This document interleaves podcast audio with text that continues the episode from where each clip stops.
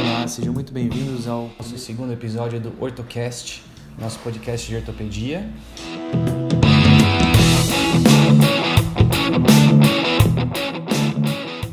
Meu nome é Davi Nordon, sou ortopedista pediátrico pelo Hospital das Clínicas da Faculdade de Medicina da USP. E hoje nós vamos falar um pouco sobre as dúvidas mais comuns dos pais a respeito de ortopedia pediátrica. Uma das perguntas mais comuns que os pais fazem, indo em ordem cronológica, a respeito de carregadores e slings. Então, tem muita gente que não tem a menor ideia de qual a diferença entre uma coisa e outra, né? E a gente vai falar um pouquinho disso. Carregadores é tudo que serve para carregar um bebê. Você pode carregar ele desde recém-nascido até a idade em que ele aguentar ficar no carregador ou as suas costas aguentarem carregar ele. E o sling é um dos tipos de carregadores, é aquele lenço, na verdade um pedaço de pano bastante comprido que era utilizado por povos antigos de dos Andes e índios, entre outros, que servem para amarrar a criança a, a, você. Tanto nas costas quanto na frente, tem diversos tipos de amarrações. E, o sling é algo muito confortável, muito bom tanto para a criança quanto para a mãe, permite um contato pele a pele, o que é excelente para o recém-nascido. É, talvez seja um pouquinho difícil só de fazer a amarração, mas não tem nada extremamente complicado, nada que ninguém consiga. Ele é muito mais barato que um carregador e é uma opção excelente para tanto mães quanto pais. Do ponto de vista ergonômico, ele é muito melhor que qualquer carregador, porque ele é feito numa posição, né, ele é montado numa posição em que o bebê fica na quase como se estivesse dentro do útero, né? Ele mantém um sling bem colocado, mantém as pernas do bebê abertas na barriga, né? Barriga em contato com barriga e a coluna na forma de um C. No recém-nascido até os dois meses ele precisa sustentar o crânio, porque ele não consegue, não tem a firmeza do pescoço, né? Mas depois disso já pode liberar e progressivamente liberar as mãos para ele poder mexer.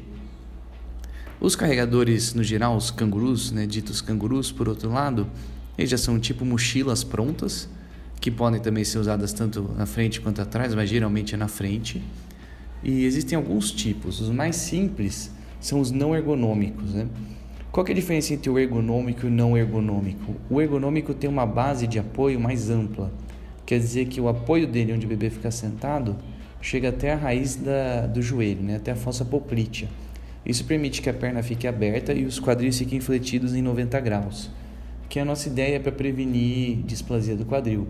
É, o Instituto Internacional de Displasia do Quadril é, não recomenda o uso de carregadores que não sejam ergonômicos. Então, aqueles que têm uma base mais estreita apoiam somente as nádegas do bebê e as pernas com caídas para fora. E, especialmente nos recém-nascidos, isso predispõe à displasia do quadril. Então, a recomendação deles é ou sling ou o uso de carregadores ergonômicos. Tem muitos pais que realmente não fazem a menor ideia da diferença de um para o outro. Né? Isso vai também da disponibilidade, da disposição da família e tudo mais. Com relação a outra dúvida, também muito comum, é sobre é, andadores e empurradores. Então, qual é a diferença básica entre um e outro? O empurrador é como aquele andador de idoso, que é basicamente alguma coisa com rodinhas que ele vai empurrar enquanto ele anda. E o andador é aquele circular que todo mundo conhece que o bebê fica no meio. Qual que é o grande problema do andador? Ele foi proibido no Canadá, entre outros países, pelo risco de trauma craneoencefálico. Então a criança está dentro dele, é, esbarra numa, em alguma coisa e cai, ou chega numa escada, não consegue ver e cai da escada. E por, pela posição que ele está, as mãos conseguem proteger a cabeça. Então ele vai direto e causa um trauma craneoencefálico que pode ser grave, às vezes letal. Então, por isso ele foi proibido fora do Brasil. Outros fatores ortopédicos que influenciam é que a criança acaba empurrando o chão e não andando, então ela não aprende a andar corretamente e anda na ponta dos pés. Então, esses são motivos para você não indicar o uso de andador. Além disso, as mães muitas vezes colocam a criança muito antes dela estar tá pronta, porque ela só vai conseguir andar, usar um andador quando ela tiver maturidade neurológica suficiente para estabilizar o tronco. E tem muitas mães que colocam antes da criança sequer sentar. Então, lembrem que é contraindicado. O empurrador, por outro lado, a criança só vai usar quando ela tiver a capacidade de ficar em pé sozinha e empurrar alguma coisa sozinha. Se você não der um empurrador para a criança, ela vai empurrar uma caixa, um balde, uma cadeira, seja o que for que ela encontrar na frente. E elas se divertem muito com o empurrador. Ele auxilia no desenvolvimento né? e é seguro. Então, ele é muito mais indicado do o empurrador do que o andador. Outras dúvidas que eles têm geralmente é sobre o uso de sapatos. Então, que tipo de calçado que a criança pode usar? Né? O melhor de todos é o descalço, é não usar nada. É, criança, na verdade, foi feita para andar descalço. O desenvolvimento do andar é muito melhor sem o sapato porque ela consegue sentir o solo, sentir a pressão que ela precisa fazer para dar cada passada. Então, o maior exemplo que eu dou para os pais é quando você está dirigindo sem sapato ou com um sapato de solado mais grosso, né? Dá uma diferença grande na pressão que você tem que fazer para apertar e geralmente você erra o ponto da embreagem. Então, é a mesma coisa para criança. Você pega uma criança e coloca para andar com um tênis com um amortecedor, ela vai bater o pé no chão para sentir. Então, para ela, no desenvolvimento é muito melhor andar descalço. E usar sapato só quando for sair de casa, que as mães adoram, né? Colocar sapato para sair de casa, mesmo que a criança não ande. E se você realmente for colocá-la para andar, não para fazer atividade física, quando ela é novinha, um sapato de solado fino ajuda bastante porque ela vai sentir o chão, né? Diferente do solado mais grosso. Ou uma, né? Se ela for sair, efetivamente precisa de um sapato, se não, para aquelas mães que reclamam de friagem no pé e tudo mais, pode usar uma meia de derrapante. É basicamente a mesma coisa que está descalça, vai sentir da mesma forma, só que não vai pegar a friagem que elas ficam tão preocupadas. Né?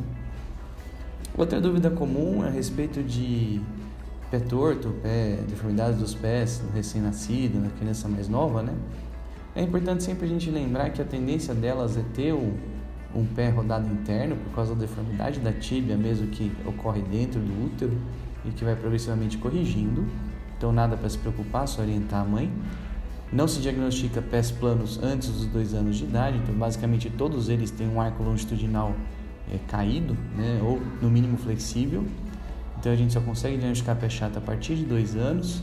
Já tem muitos que com um ano de idade, antes mesmo de começar a andar, já, já falam de usar botinha e tudo mais. Vocês sabem pelas nossas aulas de pé chato que isso não faz o menor sentido, né?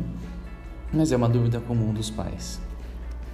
Então, essas são basicamente as dúvidas que eles mais tiram conosco nessa faixa etária dos recém-nascidos. E um pouquinho mais velho, a gente já começa a entrar na parte de dores, é, dores osteomusculares, uso de mochila, postura e tudo mais.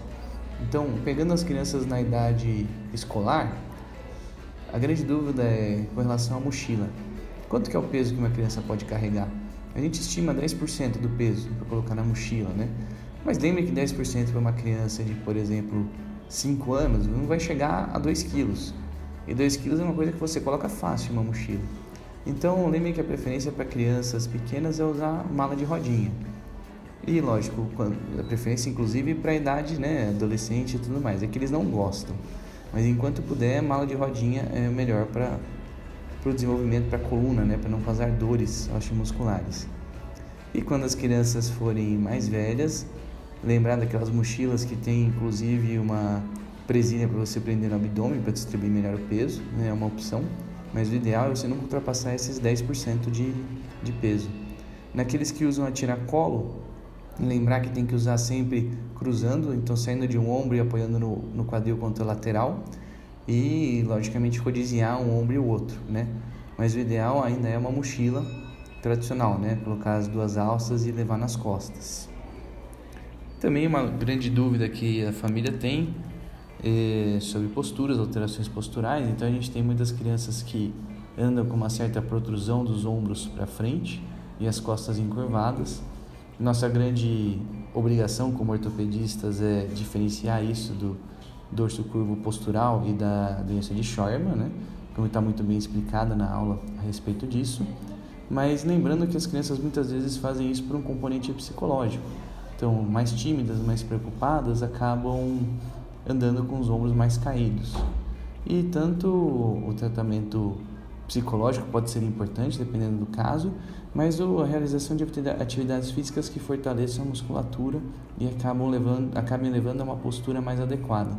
Aí pode ser várias coisas, dentre elas musculação, natação, pilates, alongamento, artes marciais, entre outros. Né?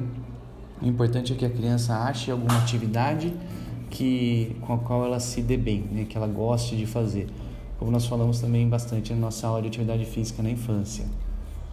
Vamos falando um pouquinho também de atividades, a própria musculação para criança não é algo proibido, mas lembrem que ela é feita de uma forma diferente do adulto.